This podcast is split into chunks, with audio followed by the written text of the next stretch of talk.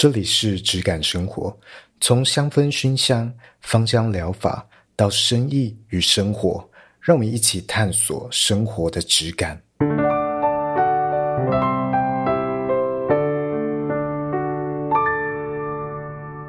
好，那我们就比较轻松的，就比较随意的开始。可以，啊，没问题。贝贝很久没有来，呃，我们一起录音了。刚好有听众啊，他跟这个客户最近在问我打坐啊相关的问题。因为像我的客户们，还有我的听众们，蛮多都是对这方面，我觉得可能比较有兴趣的。嗯，而且我听众里面有很多，他们可能都是比较敏感的人，嗯，无论是感知或者是情绪上。嗯哦，所以他们可能有时候都很想要了解到怎么样去去控制啊，哦，去不要让他自己的情绪太受外界干扰之类，然后他们就很常会哎想要接触到这一块打坐啊之类的。那我就想说，哎，这个问题很适合跟贝贝来讨论一下，然后所以又约了贝贝来问。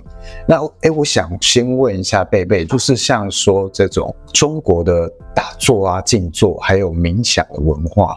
等等，它跟其他的文化有没有什么不同？因为其他文化很多地方都有这样的一种习惯嘛。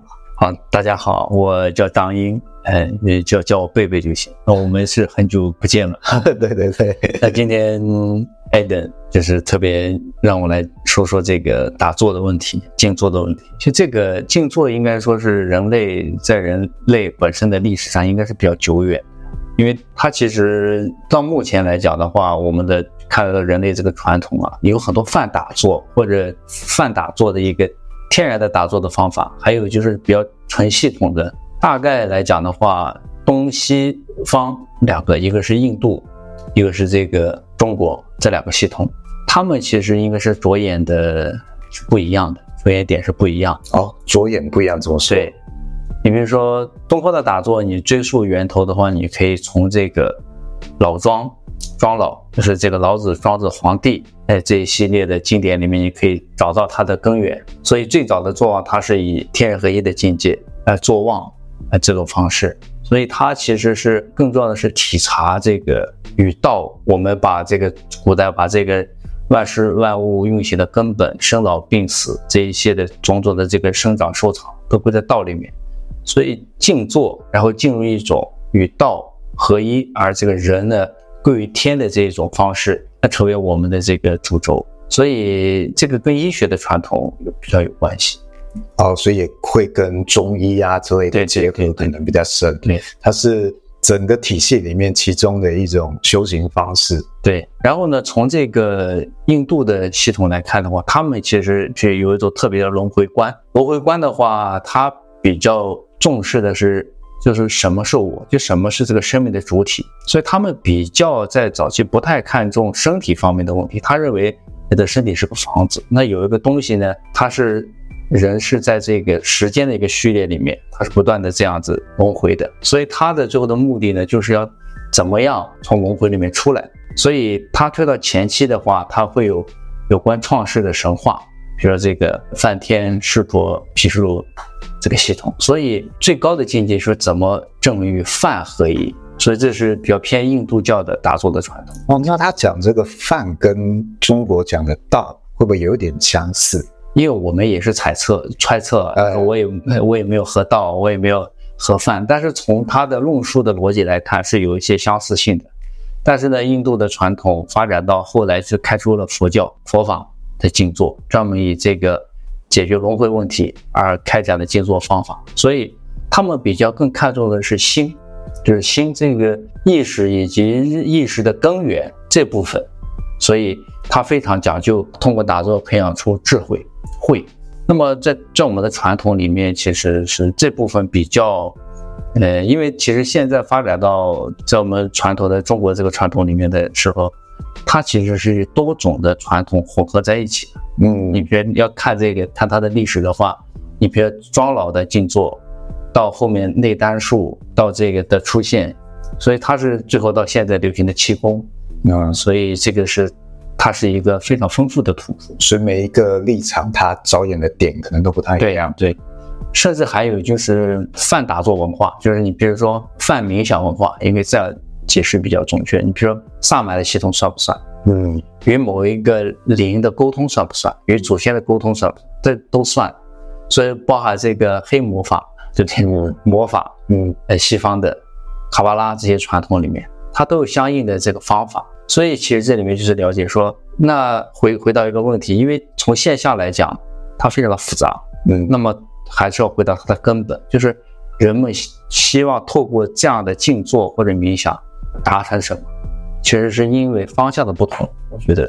从这个方面看会。哦，所以如果我今天不知道怎么样去选择，也许去看他的这个体系或或这个框架怎么样去解释这件事情，然后看他哎跟你符不符合你的追求，这样对，应该说是这样会比较在我们的心里面会不容易形成一些较抗的力量，哦，因为去譬如说我我是一个内在。所以一个人其实应大概要理解自己内在的生命认同，就是你内在一定有一个趋向。你比如说，你潜在的一种是希望长生的，还是希望有来世的，还是希望现实生活过得好的？所以可以讲说，静坐冥想打坐，它是一种实现生命的途径。我现在怎么讲？啊，就是如果以我们比较入门者的角度来这样去看的话，可能会比较好理解。对对对对。那像是他这种打坐静坐啊，或冥想，在中医里面，它究竟扮演一个具体怎样的角色或功能？其实讲到这件事情，就是看医学，我们传统的中医是从哪里生出来的？你比如说最早的《黄帝内经》，呃，医学的一个最根本的路数是《黄帝内经》。可以看得到，它和这个先秦的一种，我们讲的就是这个一种可能叫做坐忘吧，坐忘的这种文化呢，有很密切的关系。就是它是对于天人大道，所三才大道，因为这个就是从道生一，一生二，生三，三生万物，所以最后都是要回到那个万物的根源，所以来去理解这件事情的。所以会有，就是以这个为代表的，就是老子的那一段，致虚极。守静笃，万物并作，无以观复。啊，夫物云云，各复归其根，所以就是要归根，要复命。那么这个复命之学呢，它的是透透过什么？透过致虚守静来完成的。那么致虚守静既是个方法，也是你心宁神识到一定的境界所显出的一种境界。然后呢，我们传统的这个静坐就是以此为贵的。然后呢，在这个体验上面，我们可以看到这个阴阳二气的变化。看到人的人，当这个体验了人身体里面的这个气血的盛衰，哎，发现说哦，原来这个身体里面，它的气血的流转转都有它的规律，有它不可抗拒的一面。由此呢，我们的医学其实是一种从一种除过外在的这种解剖观察以外，还有从内证体验，就是从内去观察这个生命体的流转本身得出的医学知识。所以在中医里面，它比较变成是 OK，我先有了一个框架，就是解释像道或者是自然与人之间的关系，然后借由打坐这样的一个有点像是途径或者是一个工具或一个状态去体验这件事情，然后去验证这件事情，可以这样理解，就是对我们现在学习者而言，这是一条路啊、所以一不然的话，你没办法解释我们的经络，你比如说。人身体有十二正经，然后有奇经、八脉、八条脉，还有呢，还有十五条大络，还有甚至有经别。那这个是怎么发生的？它是在我们这个活着的生命体本身才可以展现的。那你如果人死了以后，这些东西都不存在。所以也就是说，我们恐怕是有另外一套内在的工具去理解这个生命的变化。呃，由此呢，发展了两条路。一个，它可以治病，解决我们一个现实肉身的生存问题跟精神的问题。第二个呢，也就开显出后面的神仙文化。你要修仙啊，修仙，这小说里的。哎，对对对。那他跟这个中医的理解，看他的可能追求方式和这种哦小说啊、漫画里面、古龙武侠里面他这种修炼的方式，它具体来讲，它可能会有怎么样的差异？其实差异还蛮大的。差异蛮大的，就是其实我们传静坐必然它走向一个什么呢？你不能叫就心理控制，但是至少人的情绪，我们把心的状态分为几个层次以后，有情绪的部分，有情感的部分，有情绪的部分。什么意思呢？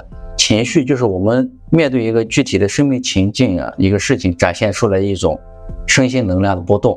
那么情感是一个人的一个个性，一个一个人的一生的历程里面比较稳定的，支持这个人做出选择、寻找体验的那么一种更深的一种情感。那这是情感的部分。情绪是一个生生命，比如说这一个人、一个物，它本身能够支持一个生命的最基本的基点基础点的那个东西。所以尽量。人的这种要与道合一的话，就是人的情绪、情感，包括情绪的部分，慢慢要合乎大道的运行。那么合乎大道的运行，总结起来就一句话，就是庄子里面讲的，说天道是什么呢？是运，呃，是运而不积，就是运化不断的在转动，它不会积累任何的东西，所以才会出现《道德经》里面讲的说：“天之道，损有余而补不足；人之道。”损不足以奋有余，所以就打坐来讲，你比如说你拼命的想要，哎呀，然后把好的东西都吸在自己身体哎呀，然后我要不断的把自己超越，我要修仙，要变，嗯，这个这个其实是是是与人的这种意识去做的的话，还是在情势的境界里面，它反而与道是远的。啊，以层次来说，他这种追求可能比较低，对，比较低。而且听到这种走火入魔，是不是也比较容易？哎，也是这样发生的，啊、因为它等于它是以人的这种方式去对抗这个自然运作的这个自然的规律，所以那就成了成了一种什么呢？就是说，呃，满世界都是敌人的感觉啊，哎，是这种感觉。所以静坐回到一个核心期，就是静，嗯，就你能静得下来。静了下来以后，人的意识才会慢慢变松。松了以后呢，你才能看到，因为情绪，因为生活境遇那些结下来的身体上面的点。因为按照中医或者我们的理论来讲，有了一个意念的不通畅，那会就会形成个气结。因为气结多了，会影响到身体的精气的运转。精气的运转有问题呢，会影响到人身体实质的这个身体层面的问题。所以。透过这种心里面的这种转化，而气结开通以后，人的经脉送气通畅以后啊，这个身体也会发生变化。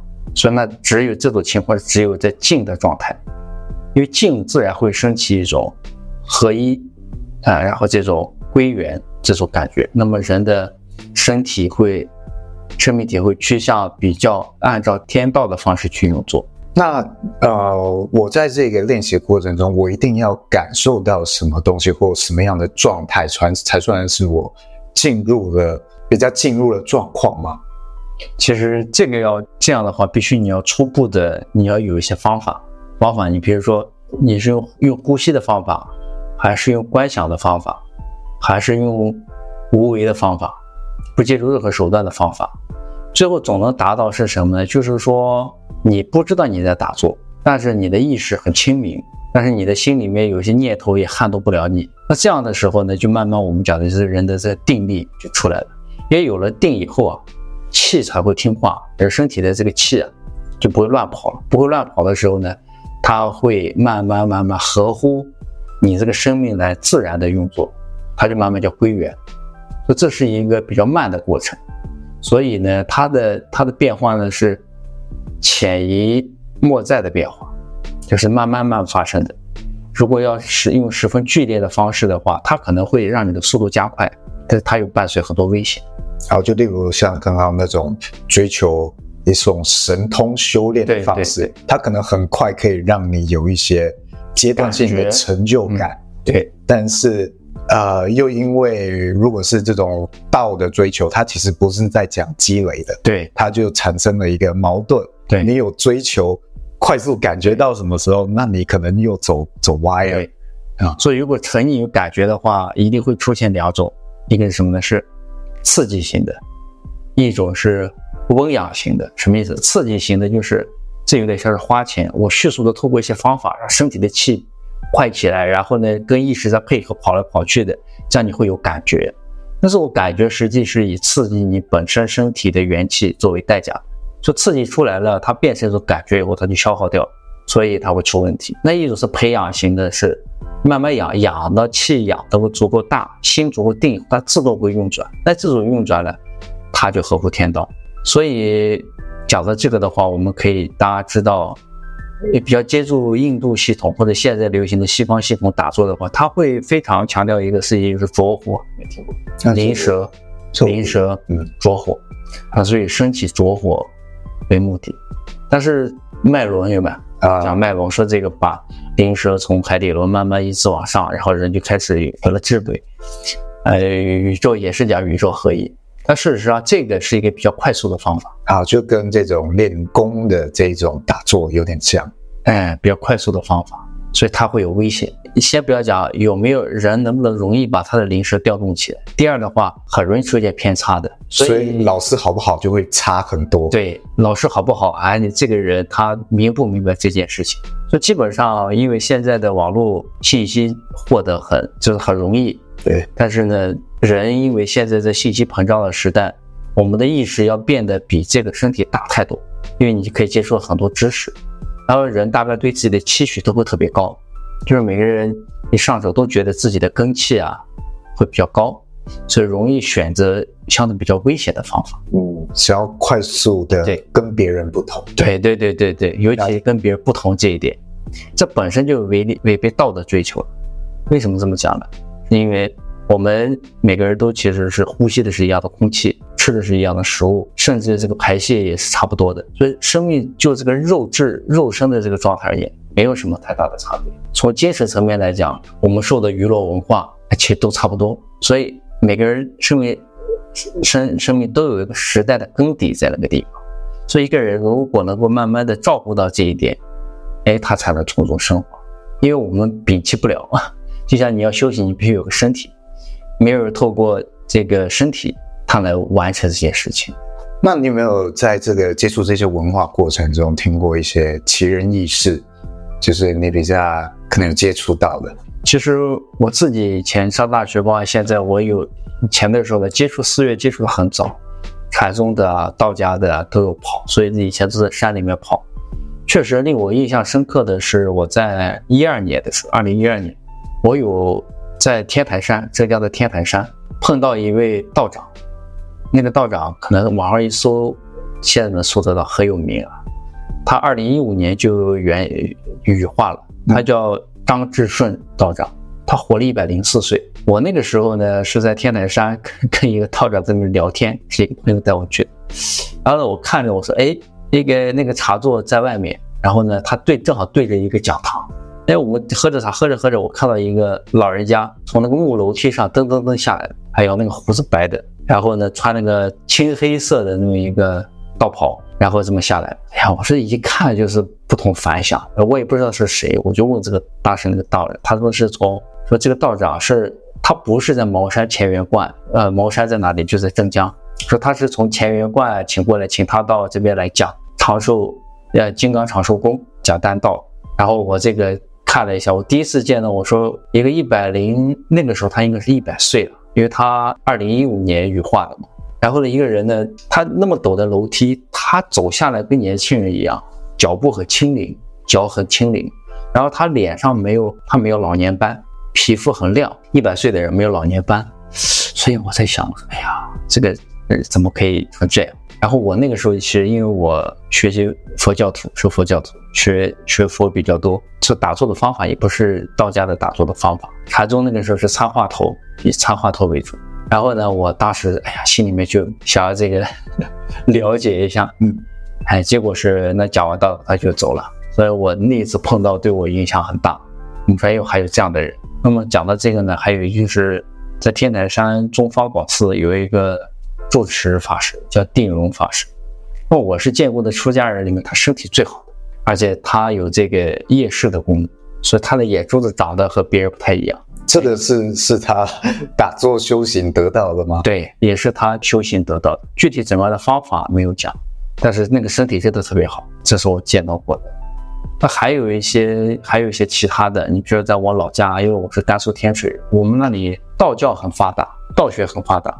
那有一些老道长呢，是不一定讲说什么大道理，那他们都有个特点，就是九十几岁的还能，因为那边地比较多，九十几岁的他还能下地干活。那个脸呢，因为你长长期晒太阳的关系，他浑润浑润的，那么比较跟南方的不一样。哎，但是他讲就是静坐嘛，讲就是静坐。那么那边的话，全真的这个全真的大道的流传的比较多，所以大概都是走这个全真的路线的修行的方式，这是属于丹道的。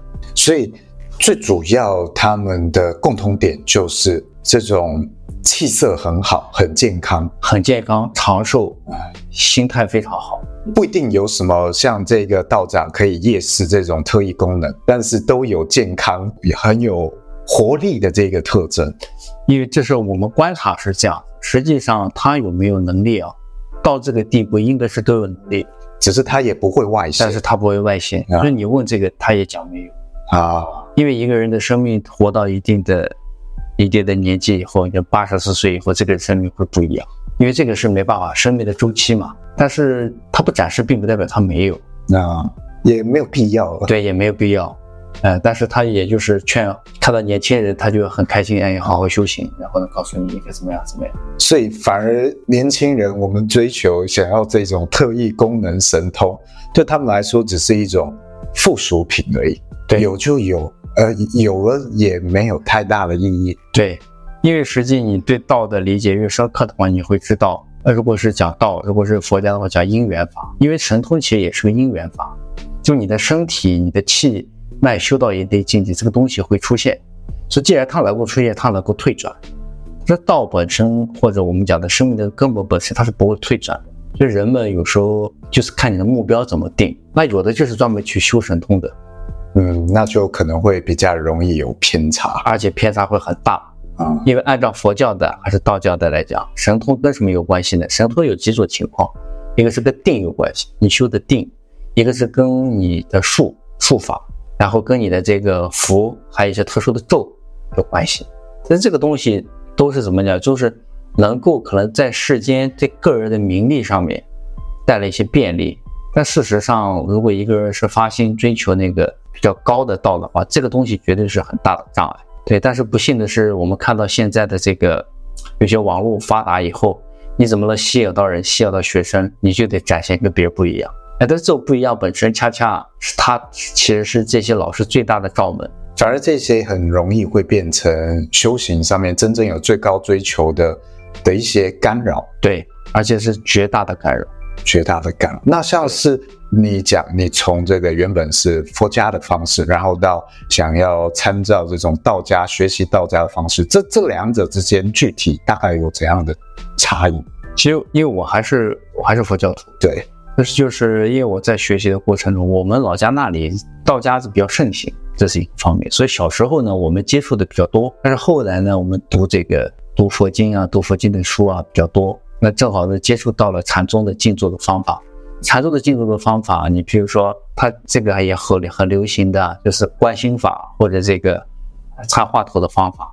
插话头的方法的话，基本上就是不依人的身体，也不依呼吸，它就是一念一念有一个话头，一念起以后要起移情，所以它是属于一种心法，就它是在人的意识。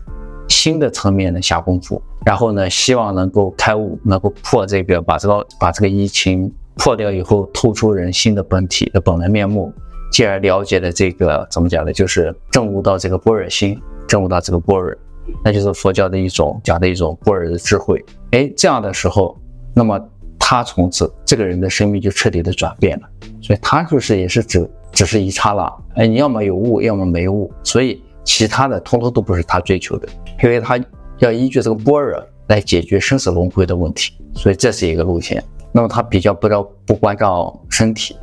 那么南传的南传的那就多了，他他有修呼呼吸观的，有修这个呃色，就是这个十种变清净道问的这种的，还有很多的这个其他的这个路径的。最后他们的目的都是为了开展出某种慧智慧，那个慧。能够让人度生死河。道家道教后面发展到这个唐以后啊，就渐渐也吸收了佛学的很多的精义。我举个最简单的例子，你比如说最早的我们看到的这个道家的修炼是什么呢？是练气化神啊，炼精化气，练气化神哦。漫画小说里最多的，对对对，化化神以后啊，然后在人间行这个功，行功就做各种功德，然后等待诏，等这个天地来下诏，然后他就。升天界而去了，所以到后面了以后说这个你到天界以后啊，这有后面等于后面的问题还没有解决，那应该怎么办呢？就会有所谓的天仙之道，所以在神仙之道上就有天仙之道，那叫炼虚合道，炼神还虚，还虚以后还要炼虚合道，最后也是回到这个怎么讲，就是法界这个这个世界这整个的看见看不见的根本里面去，所以他就不会有固定的形象。嗯，这个真的是漫漫画最最常出现的设定，哈不得越到越强大，然后就有越越高深，但是好像哎，他们到了一个越高深，好像也就越没有当初他们修这种攻略变强的这种追逐了，好像变得无所谓了。对对，包包在漫画小说里，好像也是这样的一种状态。对，所以他可能也不是没有机会。用这种修功的方式到那个境界，只是哎，他会可能会变得很曲折哦。你你到底在追求什么东西？对，所以这个要追求什么东西呢？就是明本心。哎，你要明你的本心，你这个生命到底是什么？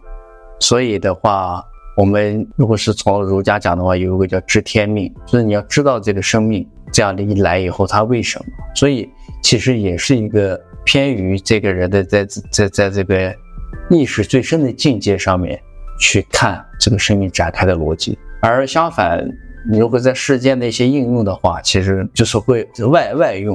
那外用以后呢，在现实层面会得来一些效果，但是事实上，呃，反正历代的人，包括现在的明智的人都告诉你说，这不足取，不要追求这个。那像你有讲，你们那边有很多哦这样的文化。啊、哦，然后你很小就有开始接触了，是什么样的契机会让你想要开始？然后为什么会选择这样的方式？你你还记得你当初是怎么样做的判断吗？小时候我很喜欢看《西游记》，啊，非常喜欢。然后呢，觉得神仙很自在，他可以飞来飞去，跑到哪里都不用不用卖车票，哎，想去哪就去，所以就是自由。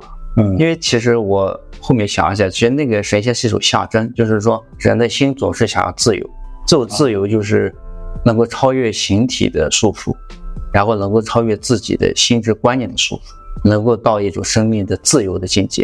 因为这样的话，那这个世界对我们才有意义。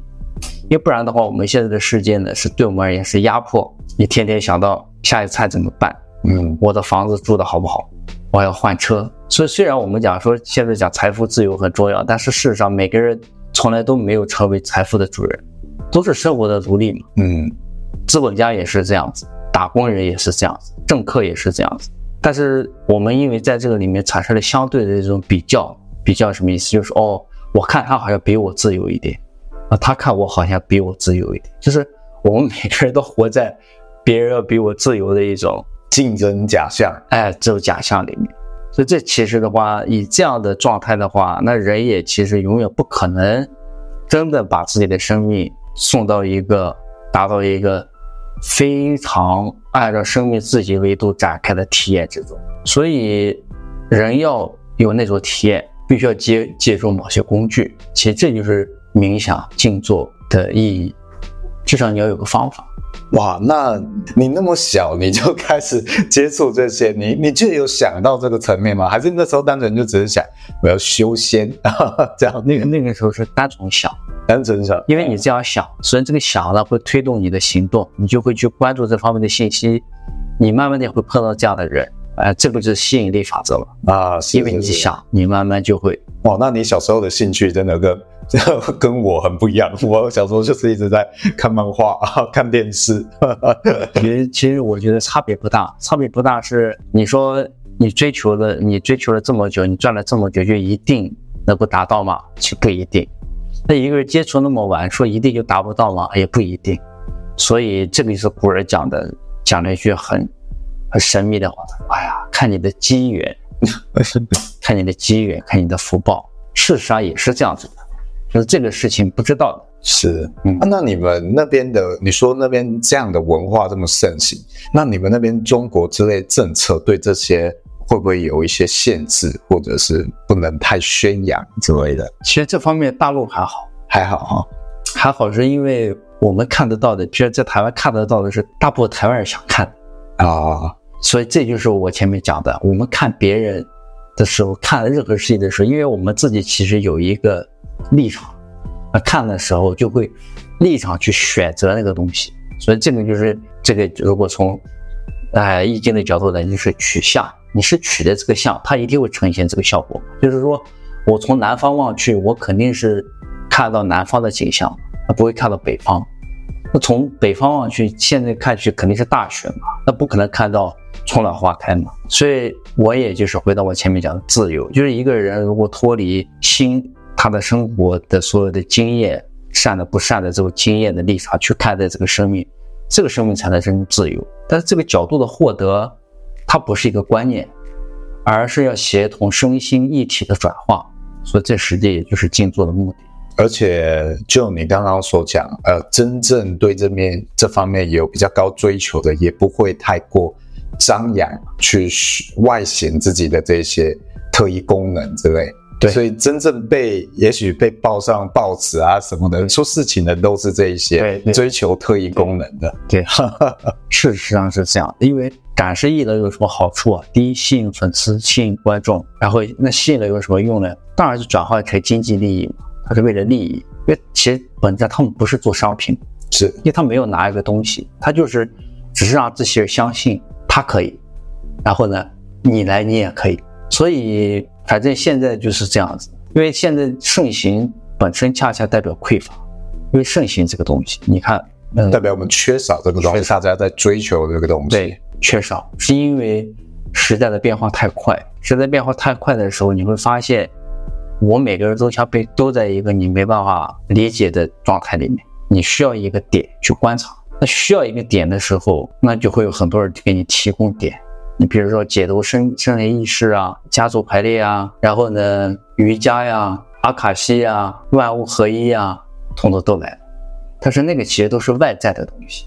那这一切还是要取决于自己对于这个生命的体验。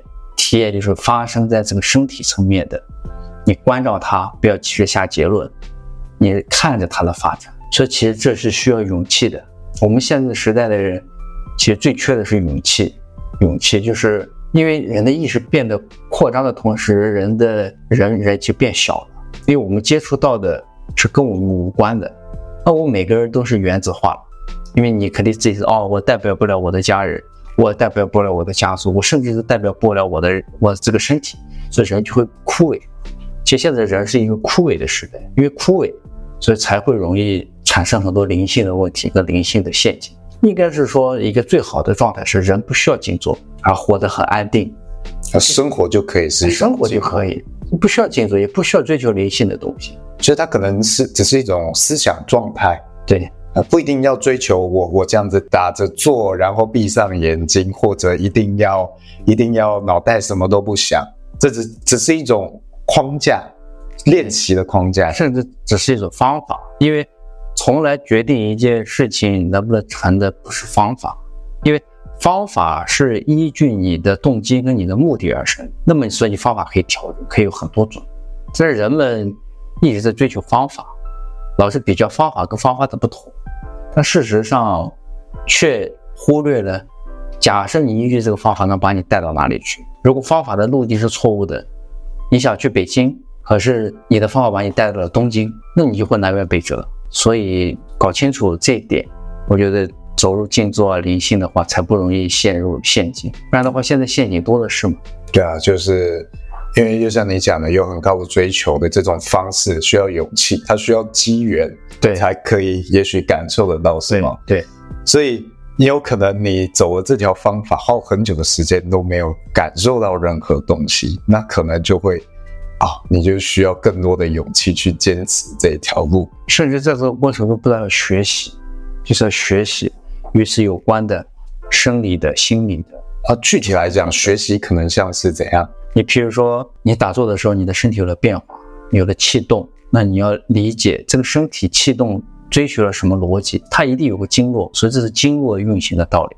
那么这个气是什么气？在人的生理结构里面归位是怎么归位的？哦，所以它比较像是你可能最好有一个辅助的框架学科，对，对，要了解，不然的话，当它发生你不能理解的变化的时候，你没办法处理，你没办法处理。如果你又找不到好的老师，那一定会耽误你。所以就会导致第一，你对这件事情失去了信心；第二，实际上和你的目标会越来越远。失去信心并不代表目标越远，但是目标越远，就是人往往挣扎的时候，就是你碰到一件事情挣扎的时候，挣扎的方向往往不是正确的选择。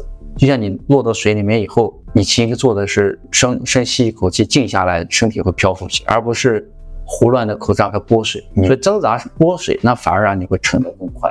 所以这就是为什么人要有一颗清晰的心，呃，就完善的知识系统，清晰的心，才在这个时代能帮我们走得更远。甚至你碰到了你真正需要的东西，你才能够分辨。因为总体来讲，我们现在的都市的生活的境遇里面，我们碰到好的概率基本上是就是这方面啊，可能。十个里面有没有一个都不一定，因为可能我们见到的都是有打广告的，哎，对，真正这些有高深追求的，可能他都不会出现在我们的社群媒体上面。就是即使出现了，我们有个辨认的心，所以现在变得很难。就是说，人总是相信自己在另外一个领域的成就。而带来的一些判断能够迁移到一个未知的领域去，但是这会带来一个问题，就是你永远把一个未知的东西已知化，而是按照你的方式已知化。所以，如果一直按照你的方式已知化的话，你怎么能获得未知之外的结果呢？这几乎是不可能，没有办法获得真正新的东西。对，只是一直把未知的东西用已知的框架去架住它，架架起来。所以说，一个成功的商人他会冥想吗？我不信。因为商业的逻辑和那个新的逻辑不太一样啊。对，商业逻辑就是我这套方法成功之后，我就移到任何地方去复制它。对，所以这是为什么？你看啊，大的商人、大的资本家、大的这个政客之所以傲慢的原因，他觉得一切的道理都在他的掌握。这么简单，我已经掌握了大道。但其实这是不可能。你从每个人的生命的历程来看，都是不可能。所以这些事情就是未知的事情，应该交由未知处理。而已知的事事情，真的确实有个智慧，就是你找到它的底层，它才能合并，不然人人永远是把一个可能转换成一个现实的思路。嗯，所以刚刚像讲这种商人，他有可能就有点像是，呃，他打坐去修一种功，然后他是把一个招式练到了。啊、呃，也许可以行走在江湖，对啊、呃，他可以不断复制，然后他打遍天下无敌手，就觉得啊，这个天下不过如此。对，但是他这个层次是比较低的。如果以道的追求来说，对，也许你这一生可以活得很滋润，但是如果你追求的是更高的境界，那是完全不同的两件事情。对，因为这个这样讲的话，对我们现在人而言，大部分太高了。对，那至少我们要有一个方法能够安定自己的情绪啊，所以所以我们就不用先不用想到那么高，只要这件事情能够安定我们情绪就很好。对，安定情绪，让每个人的生命力呢回来一部分。这样的话，至少在生命的历程里面，你不会走路走得太错。嗯，而且面对人际的关系，然后呢，在这些各个方面挣扎的时候，你能够真的了解到自己内在的那个坚定不移的东西。不要被胁迫，这点的话其实是可以透过静坐实现。所以它有点像是在练习归零这件事情，可以这么讲。因为归零的意思，事实上就是我把加诸在我身体上的所有的条件都通通推翻掉。从现在开始，从这个点我来看这件事情到底是什么。所以归零是这样，你包含情绪的归零，然后这个睡眠的归零，食物的归零。所以如果人能够做到。一个好的睡眠，其实也就是在归零了。你得把前一天的所有的东西都处理掉了。食物的归零，就是在一个食物能够充分完全消化的基础上，然后呢你再进食。那么这样的时候，身体的负担会变轻，所以系统它才能够走得更好。情绪的归零，就是你能够透过心理的转化，把一些情绪给它慢慢的化掉，然后呢，找到你的意志意念核心的这个根植的地方。然后呢，培养你自己的内在的那种敏感度，这样就是归零。因为你敏感了，那些罩在你身上的东西，它才能不容易粘在上面。因为久了以后啊，会这人的人的这种感知、精神层面会形成很多的这种污垢。那个垢就是一个脏的东西掉了以后，还粘在上面很细微的东西，那个东西叫垢。所以。我们现在的生活会让我们产生很多的新构，你比如说，因为刺激很多嘛，你出去看，哎，每一个人的生活境遇不一样，有的可能今天发达了，明天那个发达了，哎，尤其是网络时代，网红，你看，你看这些什么乱七八糟的人，他突然一下子说这种东西怎么可能成？其实无论怎么样，就是我们处理这种境遇的时候，你会发现，他或多或少在我们的感知性上面会留下一些痕迹。那些痕迹很细微的痕迹，你如果没有个方法去转化的话，它久而久之会把人的生，把人的这个生命本身的这种透明度，它会消减。而且资讯这么发达，我们就一直在刺激我们的脑内对这种多巴胺，对追求它不断有新的多巴胺来刺激我们。对，就变成没有一个静下来的机会。对，也是现在讲很多年轻人、小朋友，包括我觉得我我这个时代也是，很多人是没有办法专心的。是，他可能这一件事情做个几分钟，他就哎想到另外一件事情又分心了，就很像我们在看手机，每天不同贴文一样。其实，如果以我来我的角度来看这件事情的话，当然是我的角度。我觉得这不是，这不是什么问题，这恰恰反映的是我们休息的不够。休息的不够的意思是，我们的自我并没有扎根在真正人这个身体的能量中心。也就是说，换而言之，是我们的心休息的不够，我们的身体休息的不够。哎，就是睡眠睡少。因为睡眠睡少的时候啊，人的这个精神状态或者气的运作的状态呢，他会很容易被外在的东西干扰，所以你看啊，一个一个睡眠不好的人，他会脾气很暴躁；一个吃太多的人，他会变得迟钝。所以说，日积月累的这样的生活形态，就导致我们的身体不是太多太过，就是有所欠缺。所以，人如果我觉得一旦学会休息，合理的休息以后，其实这一方面的粘着度会改变。但是睡得好，这对现在人来说是一件很难的事情。对，不只是呃，可能工作时长的关系，有时候可能工作时长甚至不是主因，对，而是太多情绪的干扰，而是说没办法学会斩断。你比如说，有的人虽然工作，所以从一个，我觉得从一个倾向就可以看出这点，那是什么呢？就是说，以前我们在讲讲实在的，他说啊，说。我现在要做好时间管理。时间管理的意思是说，我下班以后，我绝对不会再想做跟工作有关的任何事情。然后你老板不要打扰我，你什么都不要打扰我。这恰恰呢，代表就是我们的心已经脆弱到必须要以具体的这种外力的强行的阻隔，让心有一个喘息的时间。这恰恰代表就是我们讲的这一点。所以。如果一个有意识的人的话，他是时时刻刻要不能让上一个情绪、上一个状态延续到其他事件本身，所以这就是止的功夫了。停止的止，这个止一定是透过我们对自己身体的关照，就气和意识之间的互动关系来的。所以解决这个方法，一个最简单的方法就是，无论碰到任何事情，我们都要回到自己的呼吸。你回到呼吸的时候，就是你的意识当下和这个身体的状态同步了。一同步的时候，你的心就产生了一种力量，这种力量可以把那些东西屏蔽掉。所以就这么简单啊！所以不只是在打坐的时候，对对对对，或者是日常生活中，都可以这样子去提示自己。对，提示自己。我现在的状态可能想法比较多，或者状态不对，我开始去专注在我的呼吸。对，然后这样吸。吐吸吐就是是这样。对，那情绪来呃，或者是想法来的时候，我们要怎么样去控制它？其实是不用控制，你不要管。就是那个所谓的正念的意思是说，你没有离开，没有离开你具体的这个当前所缘的境。你比如说，我现在就是要回到呼吸，那么呼吸就是一直是我的这个拐杖，我没有离开它，我就是在正念。一旦我本来是呼吸的，我突然跑去观察身体的感觉了，突然想。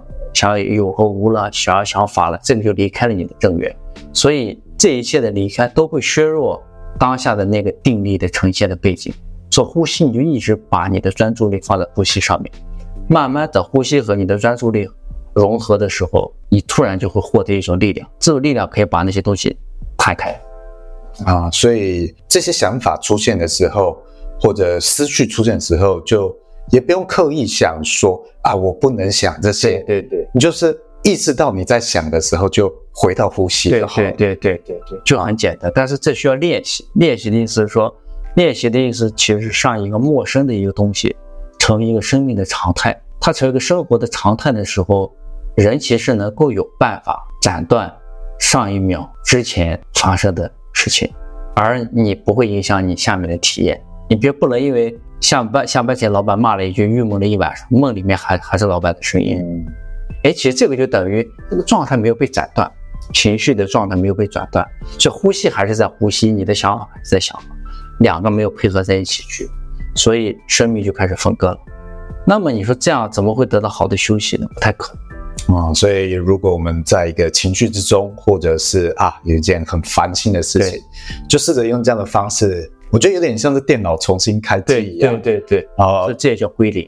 然后这就归零，哇，那这很好想象。这个归零其实就是哇，你现在处在一个也许不好的状态，对对对。哦，你这样子暗示自己，好，那我要重新开机哦。对对对对 其实这也是个方法。提起你的注意力啊、嗯，像刚刚也有这个垃圾车的声音哦，贝贝就没有被上一秒还有外在的声音给干扰，因为他的声音是在，但是和我没什么关系。但是外面的境遇比较能够处理，但是身体上的比较难，所以往往人的其实考验是发生在身体上，身体内的这个垃圾车，身体内的，对对对。然后呢，甚至就是你身体不舒服，比较痛，所以每一样东西其实都可以成为培养。定的工具啊，不只是这些遇到的事情，包括也许我现在在面临体内的某一种不舒服，对，它也可以这样子去重新开机，重新开机，而且这个其实对人的要求更高，因为为什么呢？因为其实外在的东西很多是没有压迫性的，因为老板即使你不理他也不会怎么样，他不会在物理上消灭你，你最多就是对你有个看法。当我把我自己看得比较空无、比较无的时候。我看的没那么重要的时候，那别人的评价不会对我产生什么影响，因为他不可能说我在意你的看，我过来把你解决掉。但是在身体上不一样，因为我们身体是二十四小时陪伴的，所以当他有激烈的不舒服，然后有各种病患的时候，就是你没办法忍受，所以这个时候才是考验的开始。当然，如果一个人如果连外在的解决东西都解决不了的话，他解决。身体直接来来的这个干扰的话，更困难。那会不会变成一种，如果他很坚持这样子去做的话，会不会变成一种延误治疗？是说啊，我这个病痛没什么，我要打坐，我要去斩断它。所以其实这个这个里面就是常常会大家会出现的问题，犯的错就是。为什么我们需要智慧？就是你如果能够心很细，观察到这个问题是什么引发的，或者它的程度到哪个程度，你就会选择明智的行动啊，不是死板的去对这样子用头去撞它，对，不是用意志力，除非对一种情况，就是你觉得生命已经你活多久，活得好不好无所谓，而且这个痛绝对是在你的承受范围内，你也没有想要解决它，那么。可能还可以，但是对于正常的而言，我相信 不会有这种想法。所以也就是说，采取明智的行动，你依据你正确的观察，你的知识，你去评估这些事情应该怎么处理。所以这个前提是一个人必然要很熟悉他的身体，至少你要熟悉你身体气血神经各个系统流，就是这个运运转的规律。啊，所以就是像我们讲的啊，专注呼吸，然后也许可以用重新开机的这件事情来做初步的练习。对，但是也要逐渐培养这个智慧，到底它是一件你应该去看医生了的大事，还是还是哎，你是借由这样在辅助清理体内的垃圾，对，或者是甚至是情绪的垃圾，对。那如果哎，他稍微觉得哎，这样确实有一点帮助，他想要去更深入的学习这件事情的时候，怎么选择老师比较好？你觉得有哪一些的特质，他可能会是比较适当的老师，或者没有一些特征，他可能会是比较适适当的？包括他不讲述神通这些，这是我们刚刚有提到的一个，嗯，可能还有哪一些特征？他的说理要非常清晰。第二，不追求神奇，没有个人崇拜。然后呢，他讲的东西你可以验证。然后呢，不能讲说他的都是对的。其实这就是一个很典型的指标。而且甚至不会发生说啊，你只要跟着我就好，其他的通通都交给我。哦，这个是负面指标。对，负面，这绝对不可能，没有这种事情。嗯，就是，就第一，现实层面讲，教什么，把什么教，完全成为一个人的奴隶，他说什么，他都是对的，这很难。对于至少对现在而言是很难的事情，因为每个人都经过理性的思考，所以我们天然就不可能这样子。第二，你什么都不要做，这样就好，这也是不可能，因为。你的心必须要在一种明智的状态，你才能知道怎么去做这件事情。因为我们能做的，是借由做的事情，再让我们的心更清晰。清晰不是说就是把未知的东西变成已知，清晰而是知道你每个行动它发生了什么。借由这个过程，你慢慢心的一种我们讲的原本的更广大的东西会生出来。所以其实方法就是像是一个磨刀石一样。它的目的方法是让这个刀变得越来越亮，而不是只是磨。最后的效果一定呈现在这个刀比较锋利上面。所以这个其实很难的。所以怎么办呢？大家自己看书嘛，看书，然后了解，去多跟更多的交谈，让自己去体验。不要以自己的个人的暂时的所得到的以为就是对的，也不要以为别人讲的有名气老师讲的是对的。总之就是不要下结论。人只要不要下结论，保持永远保持开放性，那个倾向会慢慢出来。但是现在的我们讲的宣传各方面的这个网络，其实这样的方式不下结论的方式，其实是却恰恰违背它的价值。为什么呢？你不下结论，意味着啊，你讲了半天，我听你讲了半天，没有重点，啊，没有重点，一定要下个结论。当一定要下个结论的时候，你就知道它是被迫的啊，被迫下的结论和真的结论不是一回事。因为基本的层面的结论没有下下来，所以也可以说，如果今天有一个呃这方面的老师好，或者是类似任何相关领域的老师，如果我们今天是在自媒体上面看到他，你看到他下结论，这个可能啊、是他也许生存必须的一种。那如何再更进一步去审视他的，也许是性质或水准，可以去判断的是说，他有没有告诉你那个。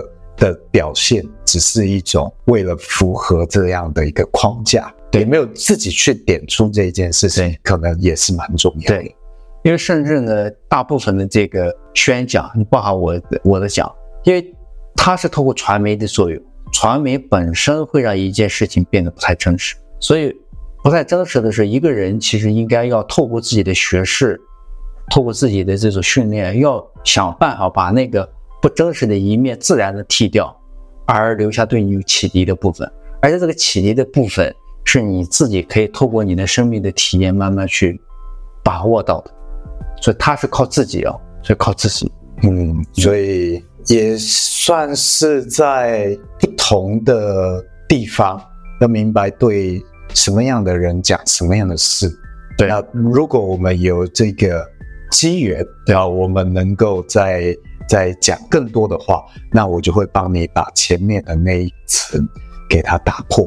是是，但是也要看打破真的有没有帮。其实这个也很考验老师，就打破本身究竟有没有帮助？因为人们都喜欢听稀奇的故事，是。但是故事其实是为了辅助理解，就是它要辅助一个后面的东西。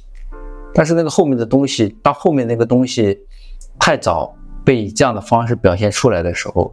可能还虚无缥缈，而且人会变钝，它就失去了它的价值。所以这是为什么？你看哦，千百年来一个东西不断换着花样讲，是因为言而总之，总而言之，它至少能够吸引你的关注，你的注意力。嗯，因为注意力到哪里，那这个人的这个他这个人的整个的这个核心的力量会到哪里？因为恰恰是这些力量让这个生命呈现了。这样的渠道，那样的渠道，这样的方式，那样的方式，所以这本质上是一个自明、自我明了的过程。那最后，贝贝像你刚刚有说看书也不错，然后贝贝你有没有推荐？哎，什么书？也许是对这方面有兴趣的人可能会有帮助的。其实就新纪元这个来讲的话，因为如果是对看看你对古老的传统还是现代传统比较有兴趣，新纪元来讲的话，那个当下的力量。那个那个其实那个是一个很很有很简单很很有趣的一个方法，能够让我们走向一个不一定要看那么艰深的经典，对不呃暂时不用，暂时不用，真的有兴趣下一步看慢慢去。当下的力量，他的东西很自然，也也很有道理，然后也好吸收，也好吸收。然后呢，其实超觉静坐也是一个方法。然后呢，甚至你有兴趣南传的观呼吸的方法，就是呼吸，回到呼吸的方法，瑜伽的这些呼吸的方法，都能够有所帮助。嗯，但是具体要深入下去，那要看个人，你要从这个方面开，把这些事情，就像你挖挖这个沟渠啊，你要开到什么程度？然后要不断提醒自己，我们今天这个节目有提到的一些误区，不要踏进去，不要追求神通，不要追求。或迷恋这些特殊的的能力或状态等等，对对，最终还是都回归到自己。对，好。如果讲根本的话，其实大家可以从道家的角度来看，真的是要常常诵诵《道德经》，《道德经》庄子，这一定是根本。然后呢，佛学的话，《金刚经》是根本，要多学学《金刚经》。然后呢，其实《楞严经》上也有提供大概二十五种方法，都可以去参看。找相应的方法，其实方法很多的，但是要看这个人对系统的接受。哎，包括瑜伽也是，瑜伽他他的这些经典，对，只是要小心避开一些太现代化的对的神通的体系。对，这个其实是因为反正只要人相信一点，就是我是有选择权利的，然后就跟看我就选这种老师，就跟看医生一样。呃，因为现在这个时代，对于医生有忠诚度，我觉得不是一件好事。就是你是去看病的，这个医生有没有解决你的问题，这是关键，而不是说，哎呀，我看这个医生看习惯了，反正我就去看。有些看不好，我也继续看，那也是这样的。你找到你所需要的东西就好，因为你你把所需要的东西学到，然后你尊重这个老师，其实就这样而已，没有其他的。找到一条适合自己的路，对。这个路就是自己的路，一定不是不是他人的路。嗯，那这一些框架也只是帮你更好的去啊、呃、找出这条路而已。对对对。那你去选哪一条，就只是看你怎么样，哪一条路适合而已。对，最终其实都是通向同一个终点。对。嗯，对，所以这个结论就是似乎说了什么，但是好像什么也没说，就是那这就是打坐的的的状态，对对对对对，是这样啊。好，那我们就谢谢贝贝。反正如如果听众有什么想要来问贝贝，或者是想要跟贝贝讨论的事情，也可以都评论留言跟我讲，然后我再挑选一下，我再邀约一下贝贝。好好的，那我们就下次再见，好，拜拜，再见，拜拜。